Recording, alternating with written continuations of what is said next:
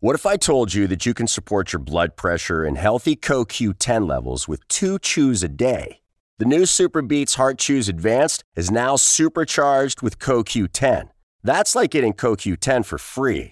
Our powerful blend of beetroot, grapeseed extract, and Co Q ten supports your cardiovascular health.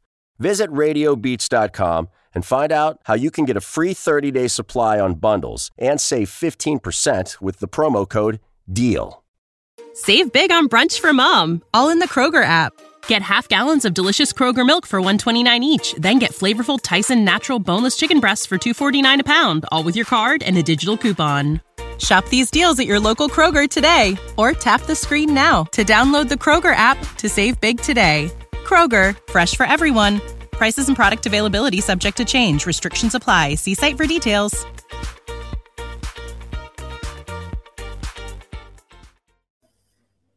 Hello and welcome to Talking Transfers from the ninety min Podcast Network. I'm Scott Saunders, joined by ninety min's transfer correspondent Graham Bailey and ninety min's top cat, Toby Cudworth. The Premier League season has finished. And Graham, Manchester United won the Battle of the Uniteds this season. They did. They did. They won out in the end. But I said, I was happy with the... Newcastle gave it a good go, didn't they, to be fair? Um, we saw some of our ninety min pre- pre-season predictions. We were talking about it off, off pod, weren't we? And uh, I was the only person, I think, in the whole office to put Newcastle top six. So that you was also small, put small Chelsea degree. Third? I I do I had Liverpool win that. I literally I remember literally I did toss a coin. I literally tossed a coin between City and Liverpool. Um, so yeah, it, it was a bad bad for everyone. I don't think many people had Arsenal in second. I had Arsenal did. fourth, I believe. Uh, Toby, how did your predictions go? Uh, yeah, I had Arsenal top four. Didn't have United in the top four. I think I was pressured out of that. You know, I think initially I had done it, was scoffed at, and reminded that Antonio Conte always wins. So I put Spurs third, and that obviously looks like a, a stupid decision now, but I, I put Chelsea sixth, and I remember agreeing with you, Scott, that I saw a downward turn coming, not quite to the scale that we've seen, and did predict Leeds to go down. So uh, one out of three for the relegated teams isn't bad. Leeds, Southampton, and Leicester City, unbelievably, Premier League champions just a few years ago, and now they are back in the championship, unfortunately for them. Uh, this is Talking Transfers. You can subscribe on all your major podcast platforms and follow us on Twitter at underscore Scott Saunders, at Toby underscore Cudworth, and at Graham Bailey. ninety min dot com forward slash Talking Transfers for all of the latest on the transfer front. ninety min dot com for all of the latest on the football front. ninety min underscore football on all the social channels for ninety min in general. Obviously, the season in the Premier League is finished. La Liga needs to finish. I think Serie A finishes soon as well. Uh, we're in the final week of the European season, really. We've got the Champions League final on the horizon, the F A Cup final on the horizon as well. I'll be at that game, the F A Cup final, actually. Uh, quick... Uh, as a follower of United, United, to me, don't seem to have too much of a chance. Graham, did you give them a no. fighting go? No. Okay. There you go. No, Toby? No, I think, no, I think City win. Well, okay, I'll move on. Yeah, I mean, I could elaborate, but United's record against big teams this season, not great. Uh, City have rested all their players, haven't they, last couple of weeks? I know they lost their last... You say well, not great, Toby. You say well, City, well, yeah, I've seen something today about City's away record, actually, in the Premier League. They won one of their games against the top yeah. nine away from home. But and United crucially, also beat all of the big teams at home as well. It's true. But I dare say that all of those games, City rotated their players. They certainly did for a couple of those games. So that's the caveat to that. I think United took a pounding in a couple of games and it was their full-strength team, whereas City had um, other things to worry about. Yes, we'll see how it goes. Uh, no, mu- not much United talk today. We're still in the midst of the... Obviously, the season's still going for them. We're still in the midst of the takeover, whatever's going to happen there, the ownership situation. Still no real clarity there. But we will talk about most of the Premier League's big clubs on today's show. We'll talk a little bit on Harry Kane, Declan Rice, Liverpool, and their targeting of a number of midfielders. A surprise signing potentially for Aston Villa. William Saliba's new contract at Arsenal and where we stand with that. the manager latest on the Spurs front, Chelsea's targeting of some midfielders and a decision on João Felix to not sign him, which would have been mad if they had ended up spending all that money on a player they just didn't need. But we'll start the show with uh, Real Madrid. We'll start with today, actually. Now, quick line to start with on Jude Bellingham, Graham. This is this is a matter of time. We're nearly there. Is that correct? Yeah, the two the hierarchy from Madrid flew to Dortmund last week, I believe it was. Um, they were just waiting for the Bundesliga season to come to a close.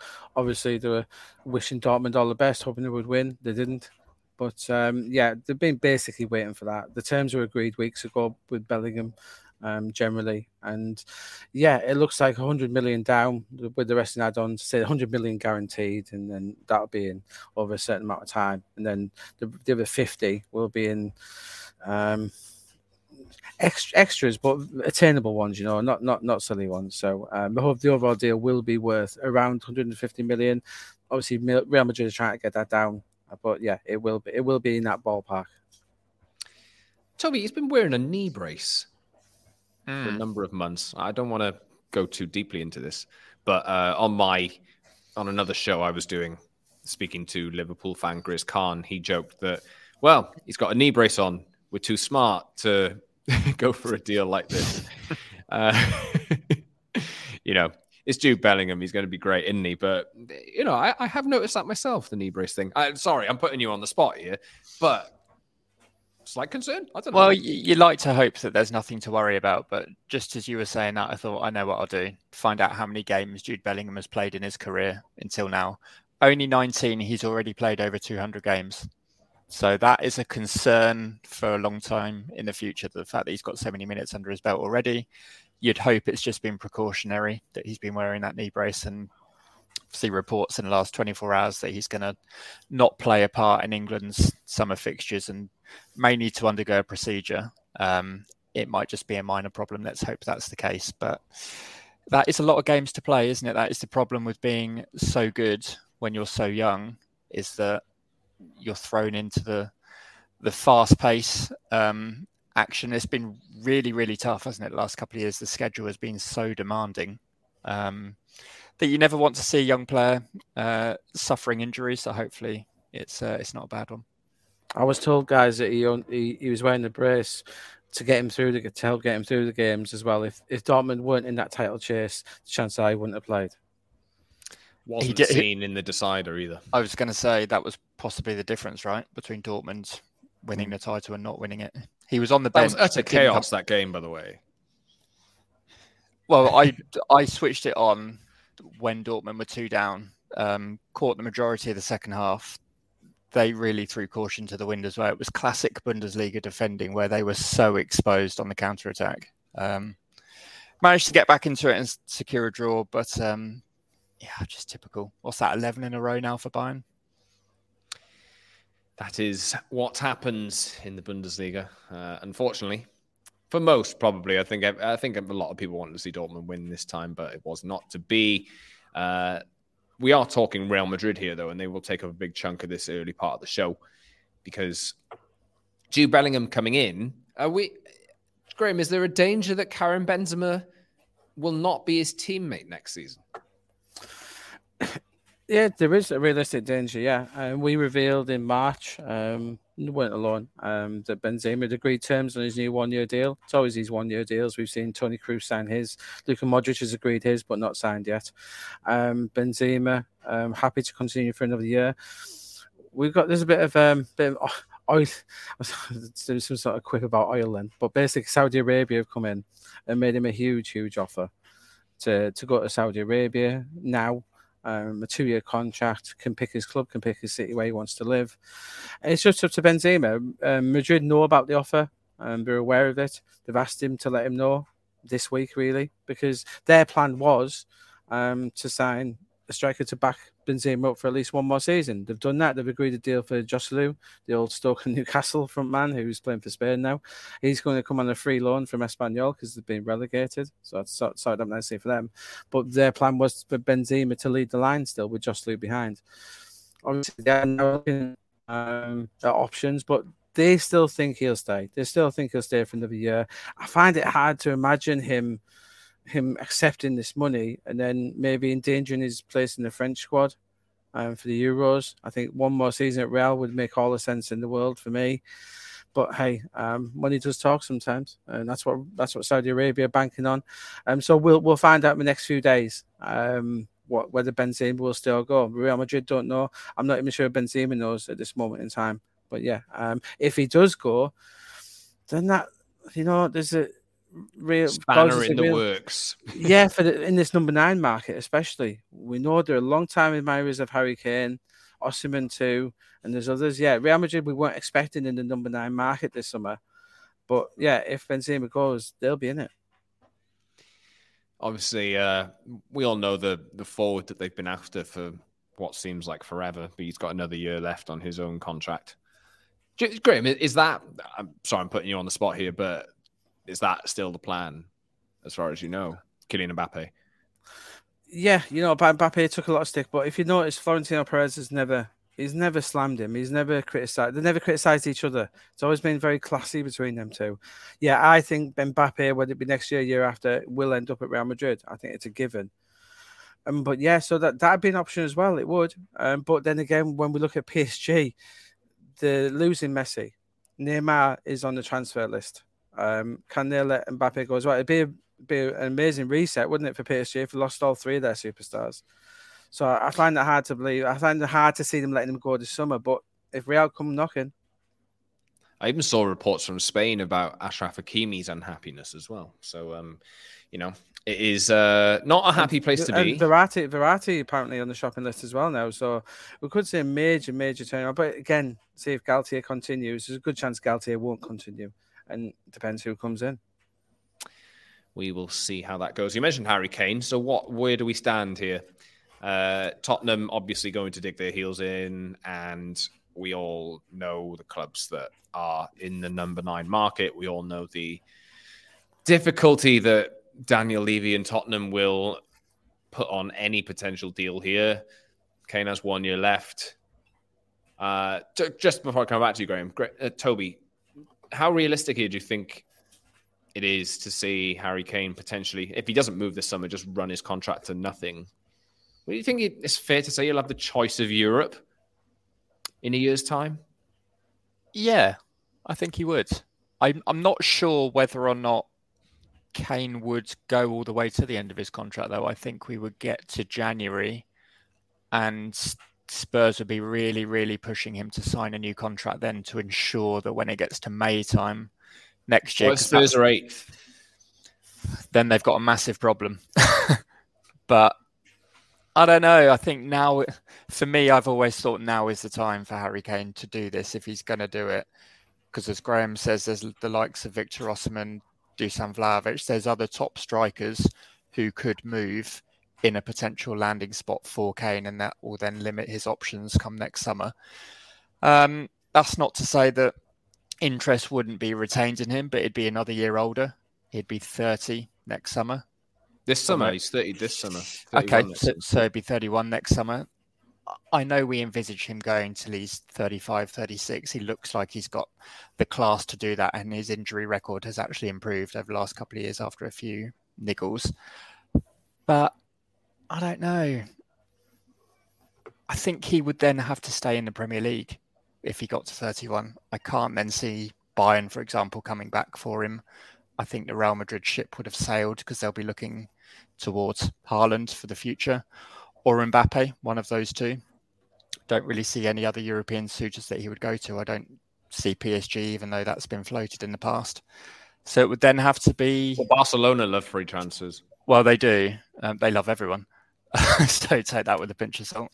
It would then be Man City or Man United again being the two destinations that you would think make the most sense. But everybody would be interested in it, right? Nobody would turn away from it and say, no, we don't want Harry Kane. He's not good enough. He clearly is, but it could just be a timing thing. Where do we stand for this year, Graham? Yeah, we um, just done a piece. Um, Sean Walsh, colleague of ours, and myself, we put one out today. Um, clubs all around Europe think he's staying. They don't think Tottenham is selling. Um, they're accepting it. and and the thing with that is include this includes Manchester United. The, as Toby said, they're starting to look elsewhere, and there are a lot of options this summer. There really are, you know, from Vlahovic and Osimhen, who we spoke about, and there's others as well. I, you know, Harry Kane. I, I, I really don't think he's leaving this summer. I don't. I think I think he's starting to accept that as well. I agree with you, Scott. I think if he really, really wants out, he needs to start agitating. He needs to come out. You know, he agitated when he wasn't in a position of power before, when he did that Gary Neville interview. This is the most and, powerful position he's ever been in his yeah, career. Yeah, and it's com- it's it's a strange that he's not agitating at this time, isn't it? Because mm. he did it before when he had no power. And, and you know, and he does know that this is his chance. And, and we say, as Toby said as well, this it's like, it's a bit like an F one F one grid. Sometimes the seats aren't available. And if United go out and sign Vlahovic or Osimhen, they're not signing Harry Kane next summer. They're not. They're just not. It's not going to happen. If Chelsea go out and get uh, Osimhen or Lautaro Martinez, someone else who's very much in the number nine market, Chelsea won't be in the oh, market come on. either. But with Poch, well, yeah, never, never. Well, you never know with Poch, and you know P S G. I think P S G probably would still be in there. It might be the only ones. But is he going to throw away his Premier League goal scoring record? Newcastle, I wouldn't even say Newcastle would be in it because they'll be doing other things. Alexander Isak showing it really well. I, I think if, if Harry Kane wants to move, it needs to be this summer. I really do think that. I think it's all very well being available on a free, but if there's no real top four, top ten in, in the world landing spots, where's he going to go?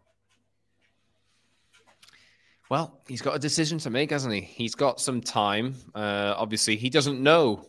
Uh, we'll talk about the Spurs manager latest later in the show.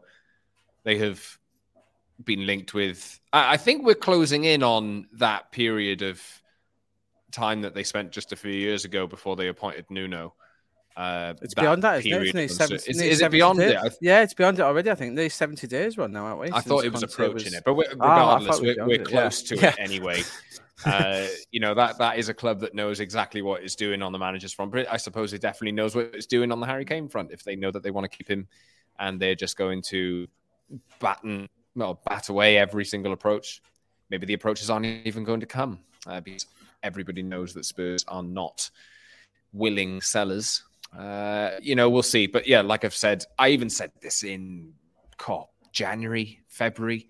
He's going to have to do it himself. He's going to have to make some noise, kick up a stink uh, to force Spurs' hand. But obviously, if Spurs lost Harry Kane, where would they be? Apparently in the relegation zone, if you take his, or uh, close to that, if you take his goals out. But it doesn't always work out that way. But yes, uh, Real Madrid in the mix there potentially could be if uh, uh, Karim Benzema ends up leaving. But there's plenty of interest in Harry Kane from across Europe, some from Bayern as well. And we will talk Bayern now because they also want another England international in Declan Rice. Toby, I'll come to you.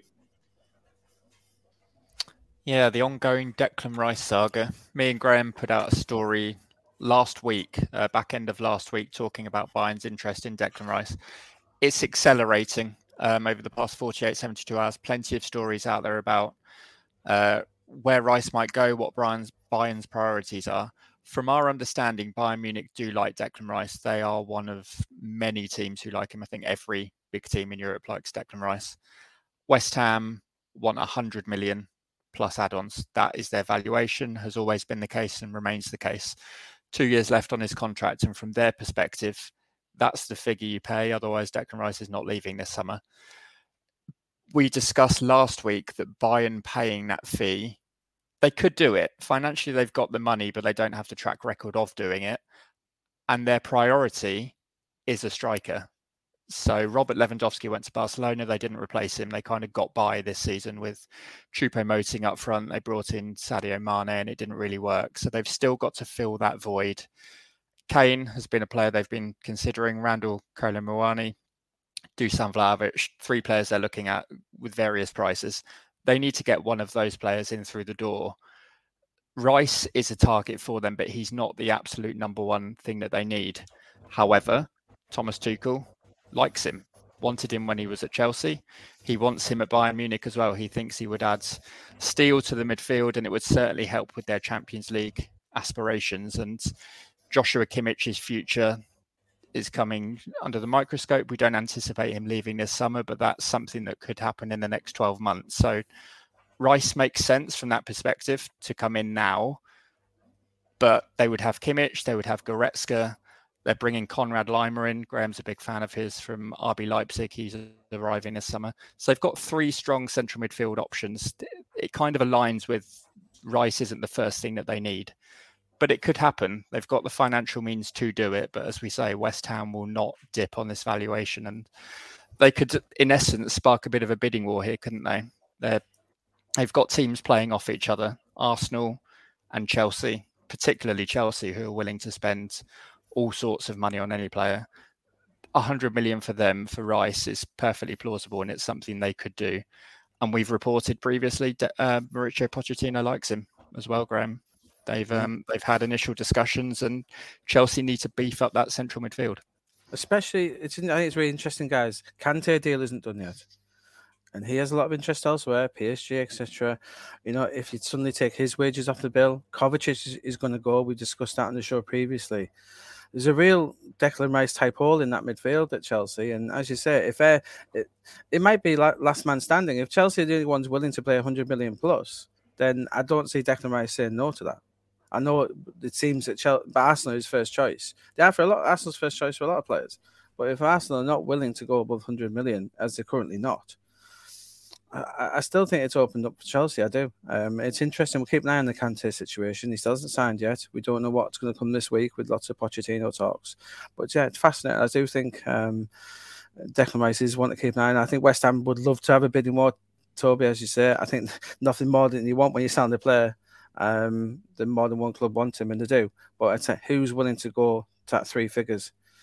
And I just don't see anyone other than Chelsea doing it at the moment. I, I still think Arsenal might go to one hundred, but are they willing to pay that extra twenty million in add-ons? I'm not sure about that. Is he worth that, Toby? He's definitely worth it to West Ham. I think that's the most important thing here. West Ham trying to get value for money for what Rice represents to them. He's their best player by a mile. Even, you know, Lucas Paqueta is good, but Rice is next level. And he ticks the boxes for every major European team. It's only twenty-four, is still getting better. Um, yeah, I think he's worth it. And so, so many of these midfielders around, though, Toby, isn't there? It's, I'm fascinated to see where Caicedo ends up. He's going to be available for twenty million less than Rice. And as I've said before, if I had to pick the two, I must admit, I, I, I would go Caicedo myself. I think it's just that bit more exciting. But I can see where Declan Rice is a plug and play straight away. He's, he's everything you want from an international midfielder. Um, so, it's, again, these I think these midfielders want to move now because there is that. Rice can't afford to sit at West Ham for another year, really, because these opportunities are there now. Um, so it's going to be fascinating to see where these midfielders end up as well. Could be a hell of a lot of money being spent this summer. New levels, potentially. Uh, staying with Bayern briefly, Graham, uh, Benjamin Pavard, as we've reported this morning on, we are recording on Wednesday, released on Wednesday morning, uh, a story about Benjamin Pavard informing Bayern that he would like to leave. There is interest in him from a number of big clubs across Europe. You can name the two Manchester clubs here, uh, Liverpool, Barcelona, Real Madrid. Uh, there's clubs in Italy as well who have liked him in the past and wanted to even get him out around uh, the January time, I think. But he he stayed, has now informed Bayern he wants to leave, and could be he's out of contract in a year's time, Graham. So this is a player who could tick a lot of boxes for a lot of clubs because he's a he's a, primarily a right back, but I always thought of him really before he made that right back role his own that he was more of a centre half. Good stature, uh, can. neat and tidy, can do a lot of things.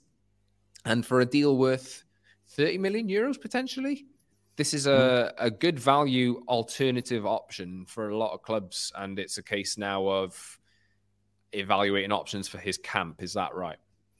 Yeah, um, he's available. Uh, we reported back in April time that he was looking, he was a bit agitated, he was looking to leave. He gave Thomas Tuchel a few months. He's just of the opinion he wants to move now. He wants to try his luck in Spain or England, it appears. And there is interest out there. It really is. He, he's a world-class performer, guys. I think he's a terrific. At thirty million, as you say, Scott, thirty million euros. He could be an amazing pickup. We know Manchester United are looking for a defender. They like him. We know that in Napoli. He's not cheap enough. It's going to be over fifty million if, as long as you don't pay the release clause, or if you don't have to, during Timber. But Pavard at twenty-seven, he must be a huge. I think he's a huge appeal to United, Scott. I really do. And obviously, you can say better than others. I think I think he'd be a great fit. You know, I think they do need. You know, Varane is playing exceptionally well for you, isn't he? He's he's, he's had a great season. So if you sign out and out centre half like Kim, yeah, he's good, but is Kim necessarily an upgrade on Varane? I don't see him as a massive upgrade. Whereas Pavard or a Timber, someone like that, gives you that option at right back as well. I, I, I think Pavard is um, a very interesting option, especially for United. Yeah, obviously he can cover two positions. Uh, Aaron Wan-Bissaka and Diogo Dalot have Wan-Bissaka more so at right back has been pretty good in the. Well, I say pretty good, but better in the uh, second half of the season, and. Uh, United have a lot of moving parts. I'm sure there's there's a lot of players in that squad that they're looking to offload. I see Anthony Martial's ruled out the F A Cup final. What a surprise there. Uh, I know it's a different position, but no United real have loss. Players, no real loss here, Scott. United have players on their books who uh, essentially they're just not getting the best out of, who are on a lot, a lot of money, and they're going to need to shift a number of players. Harry Maguire, Graham, is going to feature in this as well, you would imagine. Uh, so smart in a, in a in an ideal world, I suppose, United would find a player who can cover both, especially if they do sell one of the right backs, a right a right back spot and a centre back spot, especially if Harry Maguire does go. But we'll we'll see what happens there. Uh, United have a lot to do. Once the F A Cup final uh, rolls around and happens, uh, there's ownership matters to take care of first, this kind of thing. But Pavard is a good age, a good value, and as City proved with, uh, I know he's a bit more expensive than Manuel Akanji was when they picked him up from, from Borussia Dortmund last year, that if you've got the the bare essentials there, you can actually, you know, really excel it's, in the Premier League. It's a good comparison, and I, I, that's a very good comparison, I think. But I think Pavard's a level above him as well. I think Pavard is is that good, and Pavard, you know, going slotting next to Varane as well. I forgot about the Varane link as well. So um, no, I think he's good. And United, yeah, I think they will. Dalot, if he signs, I think that we'll see Wan-Bissaka sold. Wan-Bissaka, Ten Hag does like. He's just on such big money, you know. You can't he, for someone if he was if he was on half those wages, Ten Hag would keep him. He could push for that starting spot, but on those wages, same as Maguire, he keep him around his squad players, but on those wages, you just can't do it. Yes. Whose fault is that? Manchester United's own fault for putting... I, I saw the other day that there were suggestions they were going to offer Lisandro Martinez a new contract. He just bloody signed for you, you know, a year ago. I know he's had a good season, but yeah, uh, you know, not confirmed that ourselves, but, um, you know, don't always straight away offer rewards, this kind of thing. You know, give it some time, save yourself a bit of money. Anyway, moving across to Liverpool, who finished uh, fifth in the Premier League. They are confident that they will get the deal for Alexis Mac Allister done pretty early on, Graham. Yeah, they're pushing, they've been pushing hard for this last few weeks, as we've reported. You know, Brighton are saying not, no talks yet, but the issue here for Liverpool is getting the agreement with Mac Allister. You know, we already know what Brighton wants, and it's not going to be a real issue agreeing the terms with Brighton. That isn't the issue. It's getting him to agree and sanction that move. No one has to go ball, but I've been told that isn't an issue. This is Liverpool coming for him. Mac Allister knows what a huge club this is. And and this could be a great signing, guy. I think they are really seventy million around that, that figure for him. Um, there are other clubs sniffing around, but no one's as advanced as Liverpool. No one's nowhere near as advanced as Liverpool. And yeah, sources close to Liverpool telling us they are very confident this deal will soon be done. So, uh, Liverpool don't only want one, they want... How many midfielders are they going to end up getting, Graham? Because they've obviously made some announcements. Naby Keita is one of the players who will be leaving on a free transfer. James Milner's going to go to Brighton by the looks of it. They have obviously lacked a lot of energy in the centre of the park this season. That's probably been a big reason for their downfall. They can't maintain the same intensity. Uh, what is the, how many are they going to go for, do you think? I mean, we know that we've, we've listed a ton of midfielders that they, they're interested in or they're, they're investigating. What's the, what's the latest there? Minimum two, but I think they could get three. I really do. I think that we've seen such um, a backward step this season from Fabinho, um, Thiago, who has never, ever produced. As, as I've always said on the pod, he's been such a letdown for them. I think we could see three coming in. I really do. I think we could see a new holder. like a Gravenbach, who they like at Bayern Munich. Um, you know, there's Neves at Wolves, Tielemans at Leicester. They love them both. And two who we're reporting on now, who they are talking with, uh, Manu Koné, Khéphren Thuram from Nice. Two very similar players, both French internationals. You know, they've been looked at by everyone around Europe, everyone in, in England. Newcastle like them both. So it, I don't think they'll sign both these players, but one of them I think could come in. Um, and then I think they would have another another option as well in a Gravenbach or Neves or someone.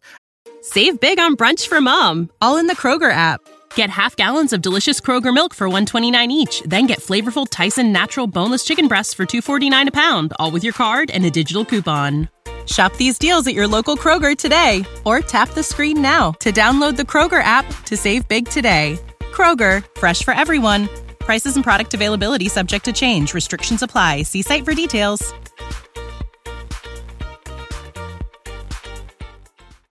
So I do think Liverpool might bring three in. I really do. I think they really need it. They really do. Because McAllister, I think, is that floating player. Not not quite a number ten, but he's that Coutinho type player, which would ne- arguably never replace Coutinho. Arguably. I know a lot of Liverpool fans think that. So if you bring McAllister in, then another two as well. I think that's what this Liverpool team need. They really do need that energy. I think Curtis Jones, one of my favourites, has stepped up recently. But, you know, I think he's going to move on from some of these youngsters. Um, Carvalho is going to go out on loan. Um, Harvey Elliott will probably get his chance still, but push down the pecking order a bit. I think he's been, I don't think he's been let down by the youngsters, but some of them, I think he's probably overrated them a little bit, where he's thinking they're going to come in and, and you know, like like in the Kanji at City, he was able to do that, Scott, because of those around him. Whereas I think Klopp was asking some of these youngsters to be those key pieces, and they're just not up to that at the moment. So I think that's why he's looking to bring the experience in. And yeah, I, I, I think at least two, but probably three. Guessing, Toby, that there's no chance. We, we know that Liverpool have held that interest in Declan Rice, but the, this is pretty much. I've not seen anything about it anyway, but you put two and two together. If they're not going for Jude Bellingham, they're not going for Declan Rice. Yeah, I think it's a financial issue because Rice actually fits what Liverpool need more than anybody that we've discussed there. Liverpool need legs in midfield. They need somebody who can break up the play, um, something that Fabinho's not been able to do this season. They need somebody who can transition the ball into attack and run with the ball. Declan Rice can do that. And they need somebody who can switch the play. They've had to bring Trent Alexander-Arnold into midfield to do that because they haven't had anybody else capable. So I agree with Graham. I think three is probably what Liverpool need. And that's no slant on Fabio Carvalho or Harvey Elliott and those boys, but they're not central midfielders for me. They are inside forwards, um, much better suited to playing on the right and left flank and influencing games in the final third, not doing the hard yards in central midfield and needing to get up and down the pitch. I just don't think they're built for that. So Curtis Jones has shown a bit of that towards the end of the season, but he can't do that job alone. He needs support. So McAllister and two others for me is what Liverpool need. Let's move to Aston Villa. Ashley Young's departure has been announced uh, this morning. Good servant for Villa down the years, also been at Manchester United for a long time as well, leaving the club. But Villa have ambitious plans, Toby, and there could be a Real Madrid face turning up at Villa Park. They have ambitious plans and they have a lot of money behind them. Uh, very rich owners, and they've kind of got the, the quality of football now to match that ambition. Okay, it's Europa Conference League, but Villa are in Europe. That's a big first step, considering where they were seven months ago. Um, an enormous achievement. Unai Emery is a big name manager, can attract the calibre of player that, let's be honest, Steven Gerrard couldn't. I know Coutinho came in, but that's because they were mates. It wasn't because Coutinho was at the peak of his powers. Uh, Unai Emery can attract good players. Villa are playing a nice brand of football, and they're looking at Real Madrid winger Marco Asensio, who is out of contract this summer. Had intimated that he wanted to stay at Real Madrid if he could get more minutes, but he's only started thirteen of Real Madrid's thirty La Liga games. His actual overall participation is forty-two percent of their minutes in the league, only played twenty-nine percent of their games, or minutes, I should say, in the Champions League. And he scored twelve goals in that time. So he has telling contributions, but he just can't get a look in, such is the strength of Real's squad. So he's now looking at other options. We understand a move to the Premier League is of interest to him. Aston Villa among the teams who want him, and they've even gone as far as to offer him a contract. So the ball is now in Asensio's court, um, whether or not he wants to come to England. If he doesn't, Villa looking at Ferran Torres and Ansu Fati from Barcelona. So that shows the calibre of player that they're looking at. And they're kind of swimming in the same circles as Arsenal. Um, Arsenal like Torres, Rafinha, they like Asensio. And he represents great business on a free transfer. He's had one serious injury that kind of knocked him for six in twenty nineteen twenty. But he's been a really, really steady performer for Real Madrid. And he's only twenty-seven. So got the best years of his career ahead of him. And if Villa pull this one off, I think that's a massive coup and a massive feather in the cap for Unai Emery, and a real sign of their the club's ambition and where they're hoping to go to. They can offer him European football as well. Perhaps not what he's used to, uh, but some European football at the very least. Uh, you mentioned Arsenal there, Graham. Uh, Toby, Graham, what about the new contract situation around William Saliba?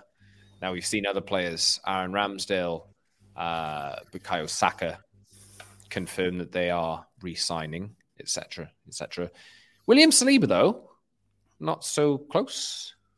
No, if you remember back, God, it seems a, a lifetime ago now. Uh, it was back in October, September time. We did the story about Martinelli, Saka, and Saliba being the main three they were trying to tie down.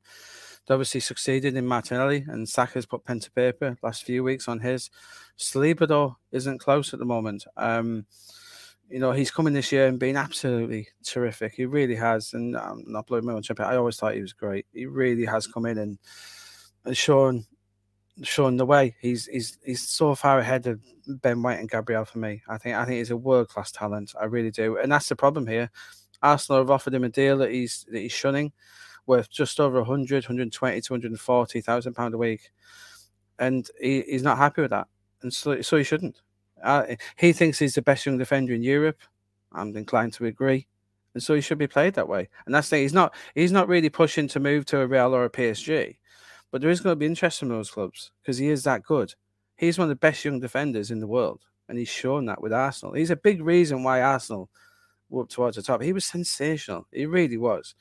And yeah, Arsenal are going to have to pay him. That's as simple as that. He's not agitating for a move, but he's just he wants to be paid what he thinks he's worth. And I think it's up to Arsenal. If Arsenal don't think he's one of the best young defenders in the world, they're going to lose him. But if they do, they're going to have to pay him. Simple as that. His bargaining power has gone up tenfold, given how Arsenal's season finished. Missing those games that he did, the fact that Arsenal's form dipped, all right, it coincided with a long season and they'd been playing to an incredibly high standard, but they won half the games that Saliba was absent for. And their defense. Do we, do we think? Do we think they win the title if he's there? Possibly. No. Personally, I, no, don't. But no. It's no reflection on Saliba. Yeah, I think they would have been more in the games that they lost. I'm not sure they would have drawn with Southampton. Put it that way. I think that would have been a game that they would have won, as an example. Um, so obviously, his bargaining power has gone up hugely in these contract negotiations because his value to Arsenal was demonstrated by his absence. We'll see how that one unfolds, uh, William Saliba. Obviously, I think he's, what, has he got one year left plus an option for the club? Uh, is that is that correct? But yeah, it rings a bell, something like that, yeah. But he's, and obviously he's on, the contract he's on now is the one he signed when he first arrived at the club from, from Saint-Étienne, same time as his as his good friend Fofana, who's on, and, and we have to look at that guy as well. Fofana, the contract he got off Chelsea was quite a substantial one. And so, and he'll know that. He's a good friend of his that came through Saint-Étienne at the same time. Uh, what a production line that is. Um, and so he, he'll know what he's worth. And, and yeah, I just think Arsenal need to, it's a strange one, this one. They've, they've given they've given Saka one of the biggest clubs in the con, in, in the contracts in the club's history.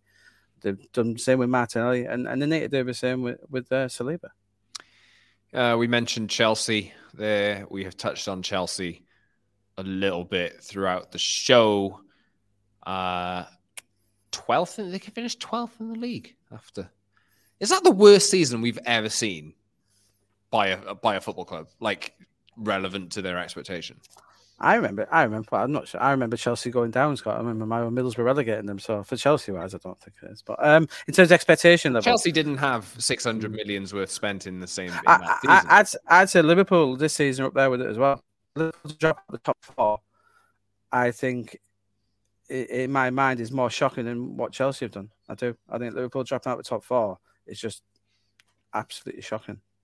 So, because they, they were, they were, it was one of one of two, wasn't it? Everyone in the predictions was one of two. Who who can have thought that Liverpool they were they were never in title contention this season? I think it was such a bad bad season, and I think Liverpool in more so that was making that squad just wasn't good enough, and they knew it. They knew that midfield wasn't good enough. I think Klopp's good being caught. I think Klopp's a very lucky man. I really do. I think it's a good job the owners love him, because to finish fifth as he did. I tell you what, if he was at Real Madrid, he wouldn't still be in the job. That's for sure. Toby, you're smirking. Yeah, I will go against that because I think Chelsea's drop-off is incredible. Champions League winners, Club World Cup winners. Uh, they won something else as well, didn't they, in that period? Last season, they finished third with seventy-four points and had scored seventy-six goals. To finish with thirty points less, to score half the amount of goals. They scored thirty-eight in the league. I think that's their lowest return ever in the Premier League. This was before they were a big club and had mega investment. To come okay, twelfth, but, but to lose sixteen Chelsea, games? Can you, not, can you not put it down to one thing? They appointed Graham Potter. They appointed someone who wasn't good enough um, for the role. But they made such a big off. song and dance about how Graham Potter was the right person. So whose fault is that? Yeah, it is Chelsea's fault. But I think once Graham Potter was appointed, I don't think it was that big a shock. He clearly wasn't good enough for Chelsea. But I just think then in terms of Liverpool and Klopp, he's one of the best managers in the world. And he's guided Liverpool to fifth behind Newcastle and Manchester United. That's a dismal, woeful season from Klopp. And I say he's very lucky. Whereas Chelsea, yeah, it is completely of their own making, Scott, completely. Absolute laughingstock. To appoint someone like Potter, whose best finish was ninth previous, to be one of the biggest jobs in Europe. But they got that all wrong completely. But you can trace their Chelsea's errors back to that point. So from that point onwards, was it a surprise what they did? Yeah, a bit of a surprise, but not massive. But for Liverpool to not challenge for the title with that squad. Although you say that, I've looked at Liverpool's midfield all, even last season, even when they came second and they had all those points, I thought their midfield was not weak, but you could get at them. And that this was always coming. So who who do, it's ultimately who do you want to blame? Do you blame the manager for not pushing to bring players in to replace those issues? Or do you blame the club for not providing the finances? In Chelsea's case, they did a summer transfer window blitz, signed a player, Aubameyang, for Thomas Tuchel, and then binned Tuchel in the same week and brought in a manager who hadn't signed any of those players, didn't compliment their style whatsoever. I mean, that is the the biggest calamity as an overall. But I said, uh, who's in the better position now with Pochettino in charge of Chelsea squad and Klopp in charge of Liverpool squad? I'd argue Liverpool have got more work to do than Chelsea. Um, oh, I, I Chelsea have a lot of players to get off the books, Graham. They've yeah. got, they do, they've they got do, forty-five but I, players. But, but, yeah, but would, I think Chelsea are only two or three signs away from having a title contenders. I really They're do. also I think... miserable. They've got. But they've got Pochettino as manager now. They've got him as they're not one of the best. Well, they don't have him until July the first. He didn't even put. He didn't even say anything in their announcement to confirm him. He signed a two-year contract with an option for a third. I don't think he's doing. A, I don't think he's doing a Daniel Levy and ignoring his phone now for the next few weeks, Scott. Well, obviously, I th- I think Chelsea have got more work to do because they've got to get rid of all those players, and we've just said how quickly Liverpool getting the wheels in motion. McAllister, they hope, will be done within the next week or two. They are actively looking for more midfielders. Their front line, Firmino being gone, is still really, really strong. They were decimated by injuries last year. Defender still, as well, and they need another defender. They do, but it's a very strong team if they sort that midfield out. But well, so Liverpool... is Chelsea. But Chelsea's a massively strong team. Graham, Graham let me put it this way: Liverpool have five players that we know can score goals in the Premier League. Chelsea have zero. Yes, but that's one of their big. That is like one of their big things. That if they get that number nine in, Scott, if they get that big number nine they want, then oh, that yeah, is a caveat. That is a caveat. That player even oh, works. Oh yeah, they've signed Romelu Lukaku complete... before that didn't work. Yeah, they've it's signed a complete other players caveat. Before and given if them the get, number nine shirt. I just and think it didn't work. If they get that goalkeeper, the holding midfielder, and the number nine, and it's a big caveat. Even Chelsea doesn't always they don't always get the people that want. But if they get those three, I think there's a there's a, tit- I, there's a title contender. I'm on a podcast. Defending Liverpool. What's going on? That's the clip. That's the clip. There we are. Quick, quick one. All right. Let's let's. If we're playing this game, who finishes higher next season? Oh. It's, it's hard. There's no business done yet. It's hard. But... Yeah, I would say Liverpool. It. I'd, I'd say Chelsea if they get Osimhen. Uh, I'll say I'll say Liverpool, but I think they'll be next to each other. Yeah, yeah. I think that's it'll a good be game. That's a good game. Third, fourth, fourth, fifth. I think. And we'll see how it goes in the Champions League. Maybe both teams are getting the Champions League if uh, England do well. Obviously, That'll the Champions benefit, League how, rules how change much that, next How year. much does that benefit them both, though, guys, as well, where they've got a bit of a... Chelsea's rebuild and they're not in the Champions League? I think that helps Poch. I really do. Probably does, but also could be a hindrance if they don't get rid of any of these players. He's going to have to play two bloody squads, you know? Wonder what they'll do. Is he just yeah, going to come but, in but and say... He's, he's, not, he's not an accountant, though, so he's, as long as he gets his three new signings in... Does he care that the owners have to pay out all this money for extra players? Is he really bothered? But they'll still be around, or can they just banish them from the camp completely, or just give them a, a different part of the training ground? And yeah, completely... Poch isn't like that, though, is he? Yeah, they do. They, they know there's these fifteen players at least they're going to get out, and um, yeah, there's going to be a lot of. Um, yeah, we, as we know, there's a lot of loans, but I said if we can get these three players in, it's it's going to be interesting. It's going to be fascinating summer for Chelsea.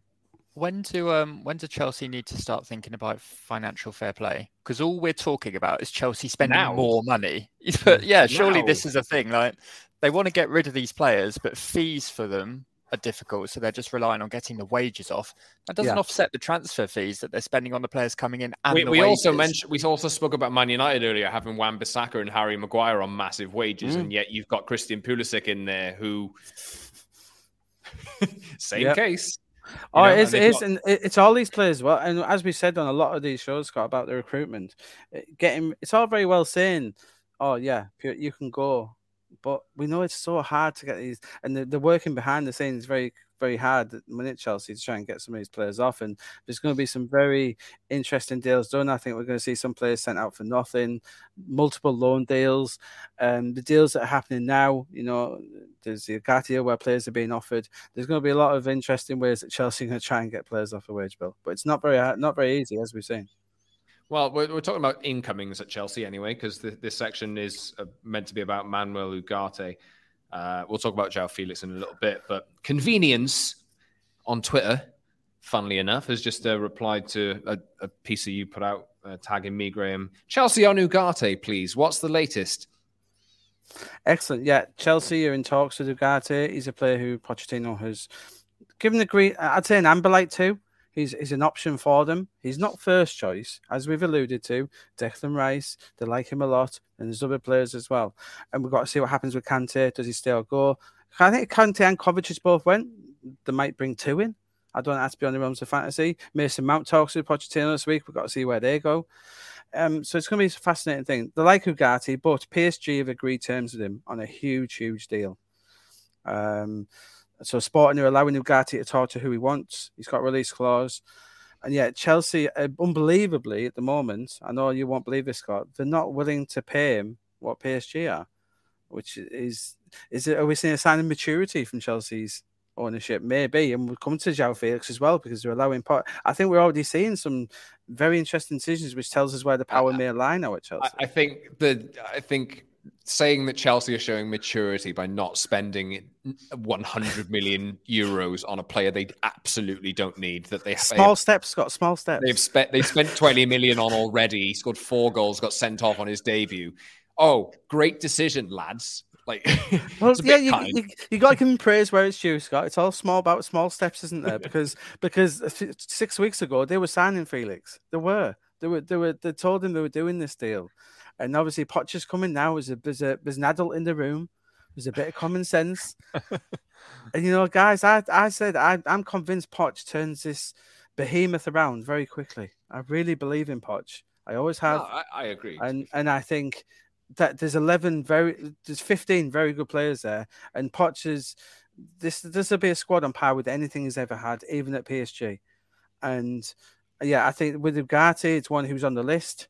Um, they like him. Um, they've gone through with Poch. They've asked him about it, and he said yes. In theory, I do like him, and and so we'll have to see how this goes. I do think that I'd, I'd make P S G slight favourites at the moment for this one, guys. I do still, it's a lot of money for him to turn down. You know, if Verratti goes out the door, there's an opportunity for him. P S G have got a very big squad as well, but as it stands, I'd make it P S G slight favourites for him. T- Toby, I was uh, I was speaking to uh, some guys from Football Manager last night, uh, the L M A Awards, and uh, had a bit of a joke saying, Chelsea's midfield next season, if they sign Ugarte, could be Ugarte, Enzo Fernandez, and Andre Santos. Is that not... Are they just playing Football Manager and just plugging it into real life? Because that would work on F M twenty-three. I'd forgotten that Andre Santos existed, which makes this conversation even well, yeah. funnier that we're talking about well, central yeah. midfielders, because um, he's meant to be the next best thing since sliced bread. They're also signing, don't forget, Christopher Nkunku's coming in. That is a transfer that I think I've forgotten fifty times this year. Maybe uh, Chelsea but... remembered that they were signing Nkunku and then they thought, oh, we better not sign Felix then. Yeah. Well, I, I we forget Havertz as well. I, I still think Havertz and Bayern Munich is one to watch, guys. I really do think that is summer. Tuchel loves him. I, I, I still wouldn't be surprised to see Havertz depart before the end of the transfer window. Would that be a a striker option? I know they, they see him more I as think a long-term Muller, Muller yeah, um, long-term Muller replacement. I think I think he's ideal for that. I think he's perfect. I can see him going to Bundesliga. I think he's... And, and if you've seen... with Havertz in recent months as well. He's been talking quite a lot about Bayern. They've been very, very positive about Tuchel, very positive about Bayern. You can see the way he's been transitioning. Um, I just think that's one of the deals where Chelsea will get offered a deal by Bayern. They'll, they'll, they'll, they won't, they'll pay what they paid for him. They'll take his wages. I think it's one of the few deals that Chelsea might be able to get someone's wages in full off the wage bill. And in, when you're in a position like Chelsea, for someone who probably isn't in the starting eleven, they won't be able to say no to it. Didn't they end up paying seventy million for Havertz? Was it around that much? Mm-hmm. It yeah, was a lot to ask for Bayern if they want. Well, yeah, but that would be yeah. seventy million and then over three or four years. So, um, what, twenty, thirty down? So, very doable. They've also completely changed Kai Havertz's position as well. They paid seventy million for him to do a completely different job to the one he's been employed to do for the past year. um, yeah. I actually just looked as well. We've done our end of season review on our website titled Chelsea twenty-two twenty-three, when everything went wrong at Stamford Bridge. Um, and there's some fun stats in there. The most alarming one, and this is why I back Liverpool to do better than Chelsea next year, no matter how good Poch is. They're top scorers in all competitions. Only Raheem Sterling and Kai Havertz scored over four goals.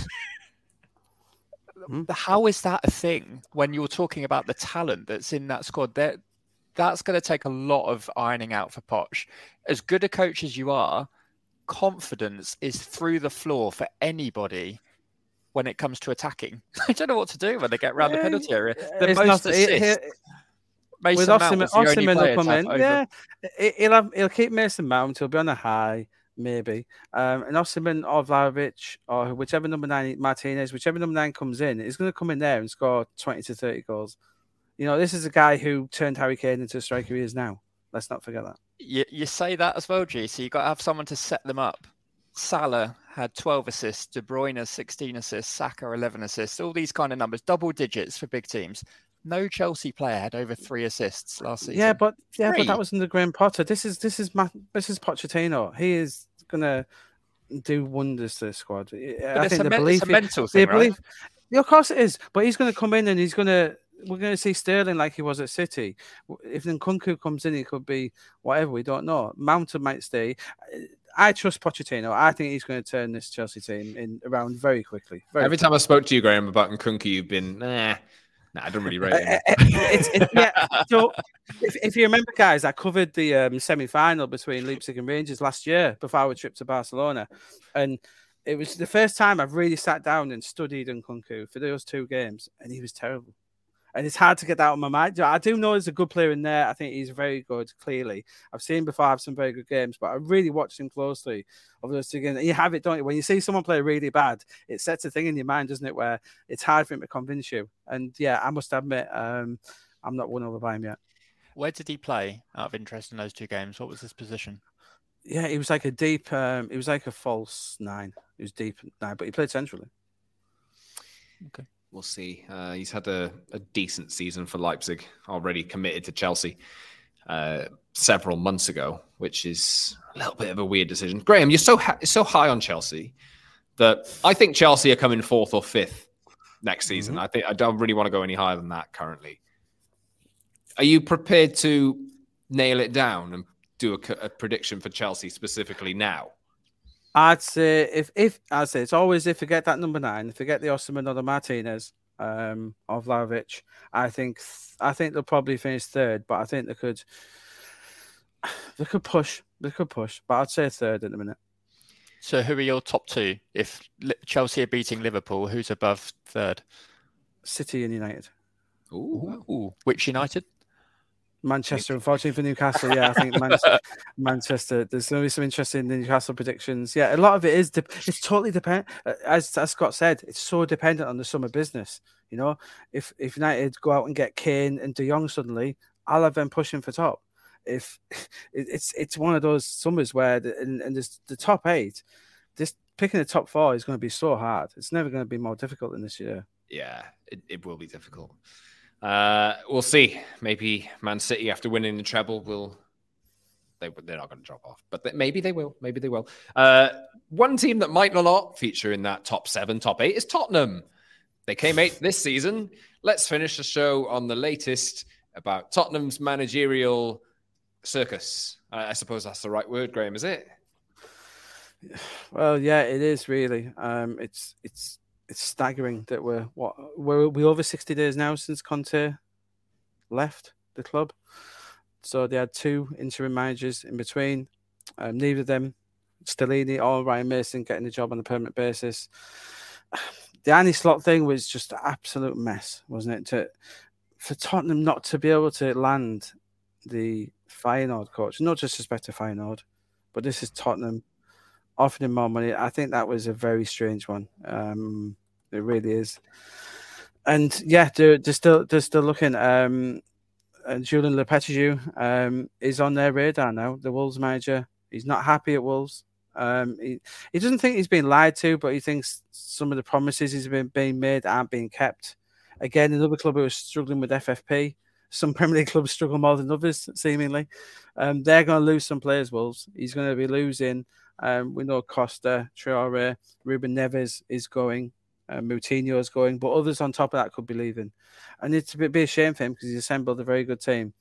Um, and they're looking to invest this summer. It's that he's looking to kick on. He took Wolves from the bottom to mid-table, but is he going to have that ability to kick on? I don't think so. And yeah, and it doesn't surprise me that, that Tottenham are looking at him. World-class operator. You know, you've seen what likes of Emery have done at Villa. Lopetegui did very similar at Wolves. I think it'd be a very interesting proposition for Spurs. But again, the it's the money. Ange Postecoglou at uh, Celtic, again, very interesting character. I don't see him fitting in at Spurs at all. Doesn't mean they won't get him or appoint him, but I don't see that as a fit. But expensive again. And and is Daniel Levy going to pay money to get someone out? That is the thing. I'm just not sure he is. Well, Spurs have already poached one manager from Wolves, and that went swimmingly. So uh, maybe they'll... I don't know. We'll see. Uh, very different, because Lepe- he, he is he is a world class operator, isn't he? He's very different stature to Nuno. Yeah, yeah. Uh, Spurs still yet to really make headway into into this uh, managerial. You know, it's going to be. I said, guys, I've said all along. It's, it, it's, it's going to be Potter or Rodgers for me. I've said it all along. I still think it will be one of those two. I would, I would definitely push for that. But yeah, uh, we'll see how that plays out. Any anything to add for today's show, Toby, before we wrap up? No, well, just to kind of giggle a little bit at what's going on at Spurs. All we're talking about is Harry Kane and the manager. There's no thought about players going in there, and they no. need a lot of players to to compete for top six. They've got alone... Destiny coming in. They've got Destiny, the very good left back from Udinese, coming in. So they've got one player coming. Okay, one. Still an entire left back section. Or left wing back. Hmm. I think he, I think he's one who can do both. Actually, I think he's not a bad defender, from what I've been told. I haven't seen much of Udinese this year, but uh, apparently he can do both quite well. Okay, exciting so just regardless. Just a centre back partnership then. Someone to go alongside Romero, who will be sent off every month. Uh, an entire new midfield. And an alternative goal supply to Harry Kane. So just a few things to sort out in North London, and I've managed to go with it. Yes. Wonderful stuff. Uh, that, I believe, we've been going for nearly an hour, so we better wrap it. Uh, that has been Talking Transfers. Thank you for listening, everyone, if you've got to this point. Fun show today. Uh, I'm Scott Saunders. I've been joined by Graham Bailey, ninety min's transfer correspondent, and ninety min's top cat, Toby Cudworth. Uh, subscribe on all your major podcast platforms, Apple, Google, Spotify, and the likes, and follow us all on Twitter as well for the latest, at underscore Scott Saunders, at Toby underscore Cudworth, at Graham Bailey for Graham as well, ninety min dot com forward slash talking transfers for all the latest transfer news, ninety min dot com in general for everything that we do, and ninety min underscore football for all of the latest on our social channels as well. Thanks for listening. We'll be back pretty soon with another episode of Talking Transfers. Until next time, have a great week, everyone. Save big on brunch for mom, all in the Kroger app. Get half gallons of delicious Kroger milk for one dollar and twenty-nine cents each. Then get flavorful Tyson natural boneless chicken breasts for two dollars and forty-nine cents a pound, all with your card and a digital coupon. Shop these deals at your local Kroger today, or tap the screen now to download the Kroger app to save big today. Kroger, fresh for everyone. Prices and product availability subject to change. Restrictions apply. See site for details.